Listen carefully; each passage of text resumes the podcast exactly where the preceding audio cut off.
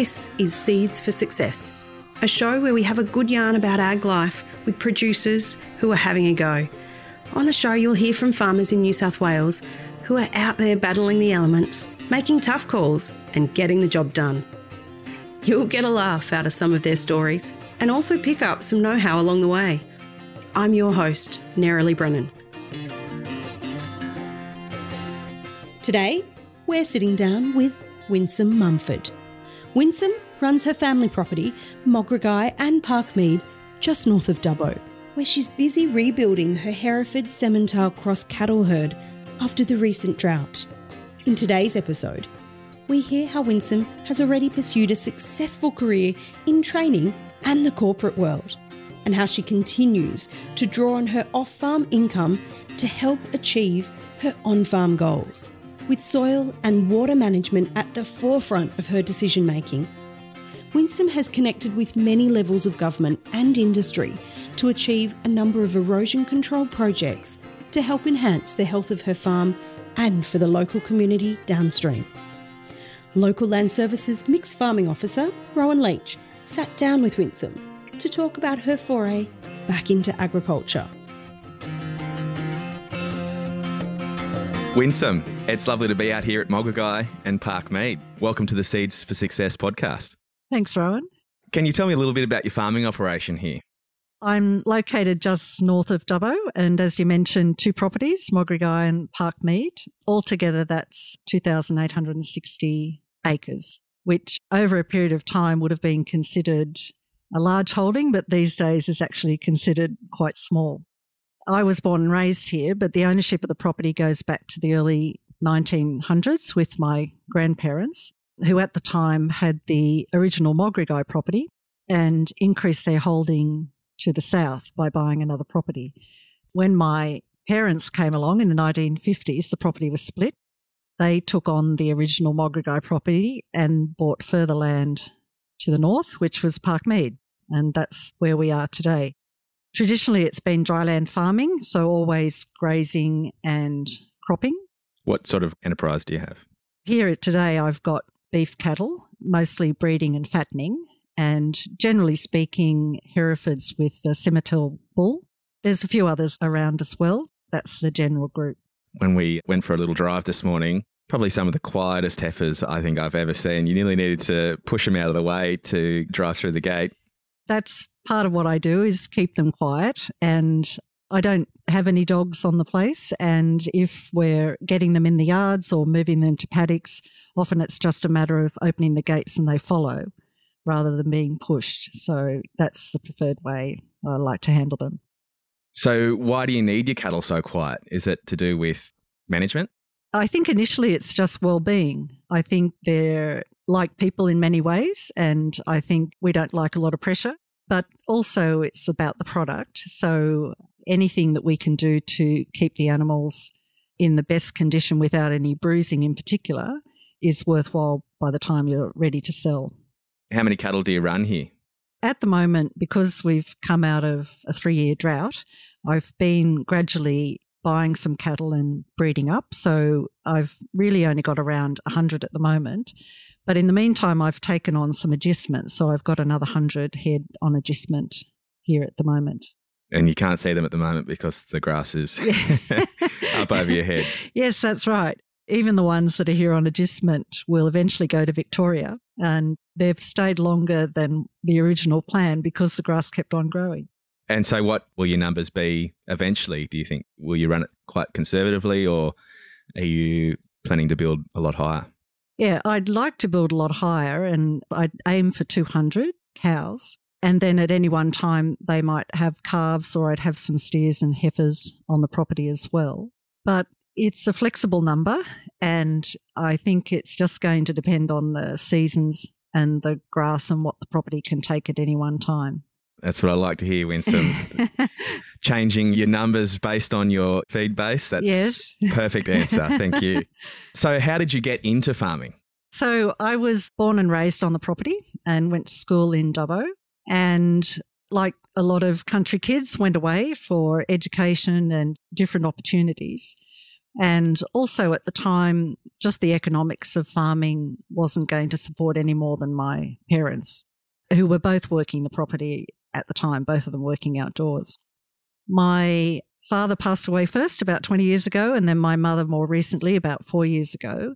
She kept the cattle going whilst she was here right till the very end, actually. And then after that, yeah, the opportunity presented itself to come back here to the property and start it all over again. Mind you, that was in the drought and about uh, going back just to 2017. But after about two years, I decided to take up the opportunity and the season's improved since then, which essentially just means it's rained. So you still have farm income? Uh, yes, I do. Part of it is to make that transition to become more full time in terms of the farm. But you can't be silly about some things, particularly because I was coming out of drought and there wasn't anything here to sell. So it just made a lot of sense to hang on to the off farm income. And so, what is that yeah, so, uh, so I have two hats. I design and develop training courses, and I also document systems, policies, procedures for businesses, particularly larger corporate businesses. So it's all contract work or project work. Does any of that apply to your farming enterprise? Well, I, probably the closest I've come to working was for the New Zealand Dairy Corporation at one time the closest I've come to working for an agriculture related business.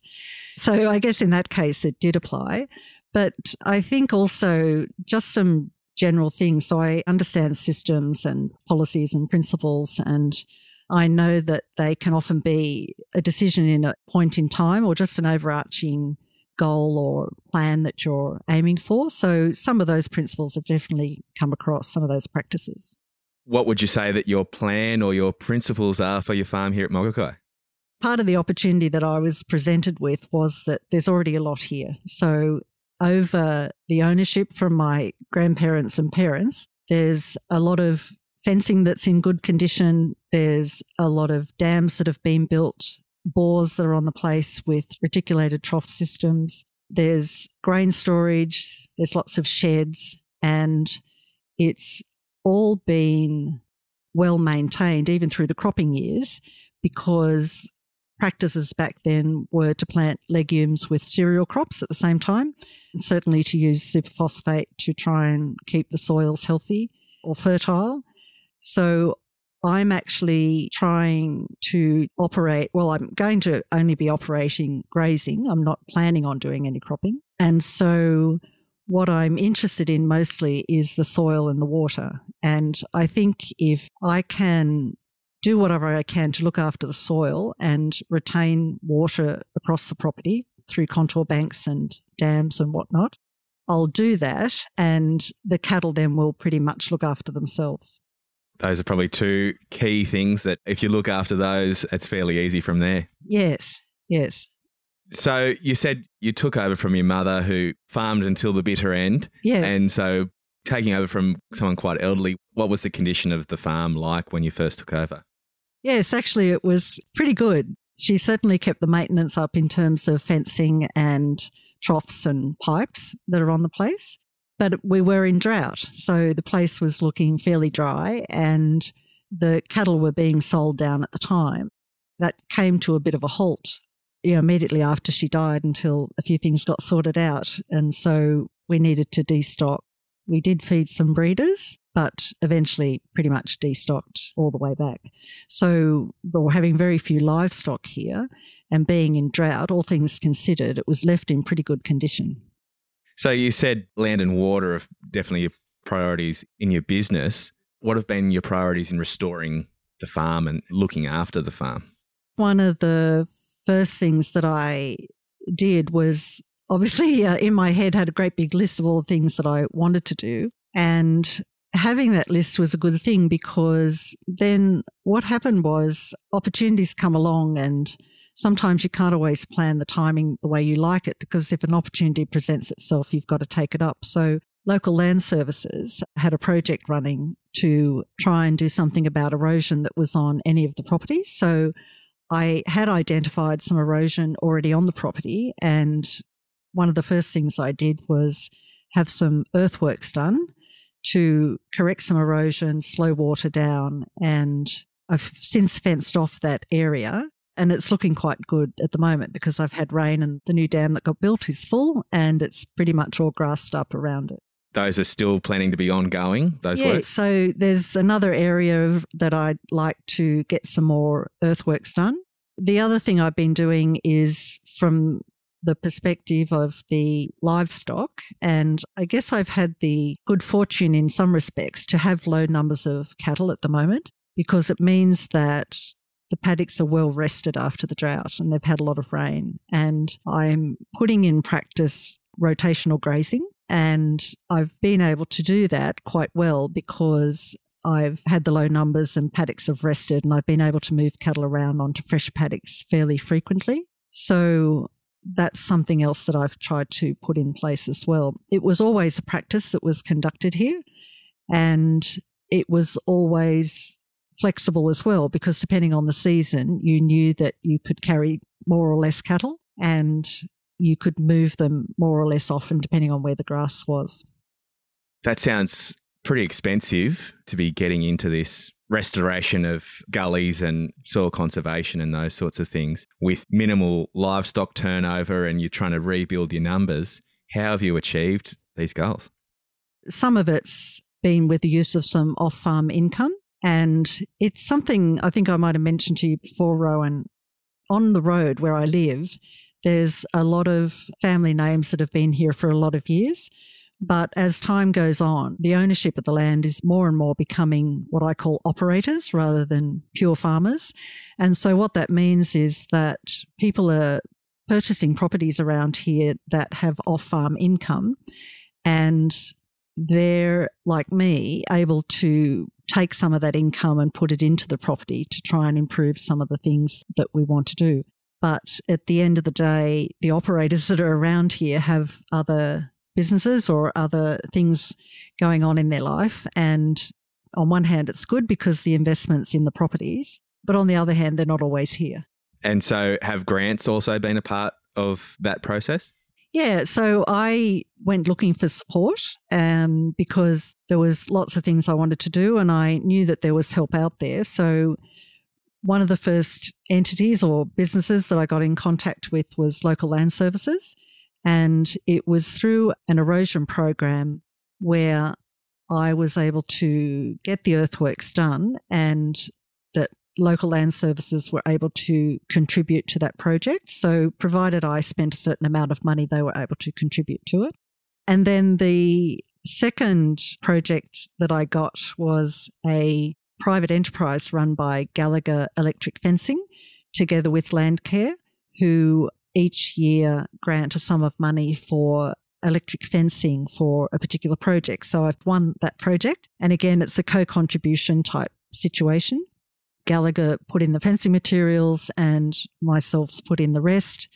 And I've been able to fence off the earthworks and the repair work that I got done. And has your background in projects and your off farm income, has that helped in your looking for projects and being able to apply for them?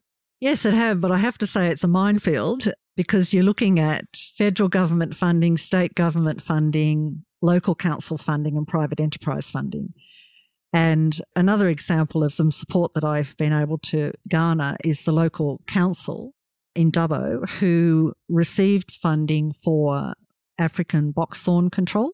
And once again, provided I had already started to do that, they were able to come out and assist with one particular area of boxthorn to try and get that under control. So, yeah, it helps me look for support and, if possible, funding. It helps me write the applications and it helps me contact the organisation and ask questions about how one goes about getting some of that funding. Sometimes I do think how other farmers get on if they don't have some of those skills that I've learned elsewhere to be able to make those applications and, if possible, win some of those applications. I actually think it's quite difficult. I think it might be very handy better halves, perhaps. Yes. have you got any tips or advice for people that are applying for grants? Yeah, I've managed to get myself onto a number of mailing lists which will often send you a list or information about a program that's coming up or funding that's coming up. So you've got to know that the funding's out there in the first place. Sometimes it's advertised in newspapers, but if you have email and you're able to subscribe to some newsletters or some services that will let you know about what funding's coming up, then that's also good. The other thing is to try and get to know the people where the funding comes from. So at the moment, the federal government has a lot of programs and initiatives under the Future Drought Funding Program. And to even know that that exists and then try and find who the local contact is, which I also have done, they then were able to help me at least identify where some funding might be available. Sometimes it's not relevant, and sometimes it's a rather difficult thing to apply for. But usually, people in those roles and people at local land services, for example, or through Landcare can help you with those applications. That's a great plug for the Future Drought Fund. And I swear I'm not feeding Winsome any lines yes. here. Winsome, can you tell me about the Mogriguy Creek Landcare Group? Yeah, sure. So the Mogriguy Landcare Group probably started 25 or 30 years ago. And they were able to achieve some great work on the Mogriguy Creek itself with fencing off areas of erosion and planting it. And the group that got it started all that time ago were farmers in the local area, and they were very active with the Mogriguy Creek. Today, they're nearly all over 70. And the whole group really just came to a bit of a standstill. I think they completed the major work. They have funds to maintain that work, but because of age and because of lack of time, the group pretty much came to a standstill. So I started to investigate who was a member, where things were at, and also people had left the district. And what I came down to was two boxes of paperwork. And that was Margaret Mogriguy Landcare Group. And there were no meetings being held and there was no paperwork being completed. It really did had come to a standstill. So I got on to a few people who were the members and we did hold a meeting. The other thing I did was I tried to contact land care coordinators in the area, and I was fortunate to get on to one of the local coordinators out of Narromine who came and gave me a hand. And he came along to our very first meeting to kick things along again. We had that meeting, we elected office bearers. The two boxes were given to somebody who was going to sort out where that was at, and in particular, our tax status. And then the pandemic hit. And so we haven't had a meeting for two years. so it's been a bit of a stop start. yeah. But do you think that's been worthwhile, that getting the community back firing again? Yes, I think so. There are a couple of younger generation from the original members that are interested. There's certainly work to be done in the area. So it's in need of earthworks or erosion works or erosion prevention works plantings and that type of thing. It is, however, very difficult to get everyone together and everyone on the same page. And one of the overwhelming factors is the administration of the land care and those two boxes and keeping all of that up to date because a lot of the original members aren't necessarily computer literate either. That's something which I think at some point in the future I'd like to see changed. I think there should be some administrative support provided because all the farmers really want to do around here is get back on with their farming. They don't have time or the skills necessary, the computer skills, to be able to sit down and get everything operating at a desk. So the group's really been about trying to find information and updated with what's happening.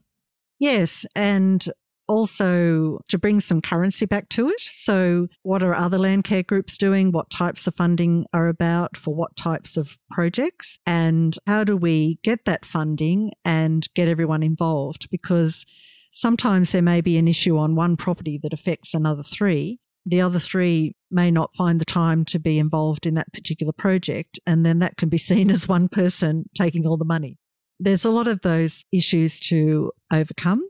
But generally speaking, I think we're still missing or we still need somebody, probably most land care groups need somebody to be the driver of it.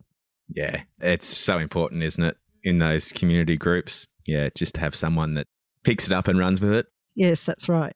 But in your role with the Mogriguy Landcare, you've actually come along to quite a few meetings with the Central West Natural Resource Management Group. How have those meetings been? I enjoy those meetings. They usually have a pretty full agenda and there's some very interesting people. Most of the meetings have been via online video conferencing but there's some important groups there and there are some people who are doing some great things and it's the peer groups that I'm seeing and what their activities they're actually doing if and when and where they get some funding to do that and some groups seem to be really firing on all fours and it's getting that momentum going with the other land care groups that I think is quite difficult. And that's where I come back to it. I think it would be good if there was some administrative support. And so, have you gotten any good ideas or connections from attending these meetings? Yeah, lots of good ideas. And yes, connections too, because it means that I can contact people and say that I've been at the meetings for the natural resource management. And so that's recognized. And so you've immediately broken the ice with that person. And the ones that I have sought out and talked to have been really helpful, even if it's just a matter of giving me the next phone number for somebody to call because they think they can help. So that's often how it works. Yeah, it's not what you know, it's who you know in agriculture quite often. And so you've got a big project with your fellow landholders that you're trying to fence off the Mogriguy National Park. Yes, that's right. Can you tell me a bit about what your dream is there? yeah. So there's five of us who back on to the Mogriguy National Park. It's a park that's generally locked and only bushwalkers or anyone to go in there needs special permission. Unfortunately, there's no water in there whatsoever. If it rains, water will flow through it, of course, but there's no water in there. So any of the animals or bird life that are in there are coming out to our properties for water in the first place. And generally, that's adding grazing pressure onto what we're all trying to do from a farming perspective. We've had a couple of goes to get some funding to build an exclusion fence, and we haven't been successful. But uh, back to a tip for funding, we've got a lot of paperwork now that we just keep reusing every time a, a bucket of money comes out, which is useful. But we haven't been successful for one reason and another. On one occasion, we were told to put in for funding because in the previous year they had funded exclusion fencing. And so we did. But in the year that we put in for, they decided to fund works to do with wild dogs. And that was the priority. So it's not so much that our application wasn't a winning application, but the priorities of the people who were awarding the funding changed. So you just say it's about persistence yeah, yes. and having, having that plan ready to go. Yes. And it's also being able to talk with national parks. And because we've had several attempts at trying to get this, unfortunately, the staff at national parks changes. So we end up going one step forward and two steps back sometimes. But we do need to have them on board to clear the fence line and to, if possible, contribute to the exclusion fence. But also, they do need to work something out about getting a water supply in the national park if they want to keep it the way it is. So, the problems for us are mostly in more recent times, the problems for us have been goats that are coming out of the national park. But also, for general grazing pressure, we've got native animals coming out of the national park too. So, do you have any interaction with LLS's biosecurity officers in terms of those pests coming out of the national park? Yes, I've certainly raised it with them. And again, in turn, they've helped me identify who to speak with or any funding that might come along. With the biosecurity, there's a group of us around, not necessarily adjoining the national park, but in this area, who have been running a foxbait program for about 20 years. And even those of us who don't carry sheep still put the fox baits out. They're for all of our livestock, of course, but in the main, it's for people who have lambs. So that's something that we generally do about twice a year. And in more recent times, the discussion around foxes has turned to wild dogs because, as I understand it, they're getting closer to the Dubbo area even insofar as the last time we put fox baits out, it was a stronger bait that would also work with a wild dog, just in case they were coming into our area. And that's been a very successful program because the biosecurity officers have kept on coming out and we've kept the program going and everyone's kept on baiting. And it really has reduced the numbers. And again, not so much for myself, but I hear it from the people who have lambs around me. You're really community minded here, Winsome. Like you've actually not seen that much benefit yourself in this fox baiting, but you're doing it to sort of keep your neighbours happy. And how important is that, keeping your neighbours and your community all working to a goal? I think it's important. I think it's interesting where that line sits because if I think about the people who are along the Mogriguy Road, there's all sorts of enterprises going on, be it different types of livestock. So typically sheep and cattle, but then everything from feedlot to studs to someone running commercial cattle to someone running fat lambs, somebody growing wool. Everyone's got a very different enterprise. And there's a line there where we don't need to know everyone's business. But with boundary fencing and something that's widespread like a fox problem, it's important, I think, that we get along to those meetings. We, sometimes you don't see people in between time because everyone's busy and it's not as if you're talking to everyone over the fence every day. Finally, Winsome, before I let you go, I like to ask as my final question what are the big issues facing ag at the moment?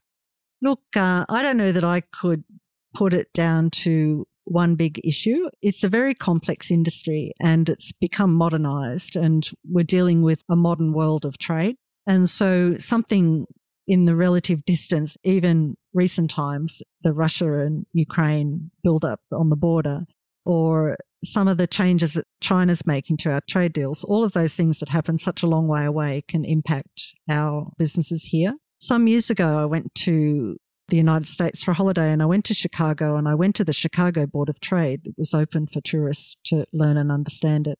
And on the day, they were trading futures in grains and pigs and cattle and all sorts of things. And it wasn't until I got there and I realized how out of control some of the things are that we can and can't do. In that respect, we're relying on a lot of government market forces and some industry associations to fly the flag and get some things right for us. The other thing that I think is getting interesting is it's just the cost of operating farming. And whilst I'm aiming for a model of low inputs and high profit by running cattle who are eating grass and taking the water from the property, anyone who's trying to grow crops and buy machinery and fuel those machines, the costs are getting quite high. So I think that's quite an interesting situation that seems to be ongoing. Some of the other issues are then getting down to the actual product level. There's quite a movement to prove the provenance of products these days. And if you were to go to a capital city and read a menu in a restaurant, you can no longer order steak and salad. You need to be reading where the steak's from and where the greens in the salad have come from. So that's become very important. And hopefully that's something that we can pick up on in the future. I think it's a point of difference that we have here in Australia, and many other countries are doing the same thing, but it's a point of difference at a product level. I'd like to see us take that challenge up as well and expand that whole idea and really narrow the market to which we're feeding. Yeah, that's a great answer. That's a bit of a call to arms for the advocates out there, the ag advocates. But I think if you keep managing your land and your water here on farm, then that's the real outcome and the real thing that we can control. Winsome, thanks for joining me today and hope you enjoyed Seeds for Success. Thanks, Rowan. Thanks for the opportunity. Thanks for listening. This podcast was brought to you by Central West Local Land Services. Local Land Services delivers advice and support to farmers, landholders, and the community across New South Wales. To learn more, you can find us online by searching for Central West Local Land Services.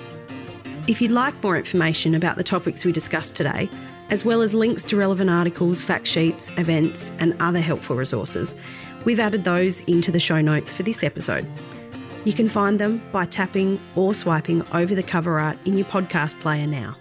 Hey, and while you're there, please leave us a five star review. It really helps other farmers find the show. I'm your host, Nerily Brennan, and I'll chat to you next time.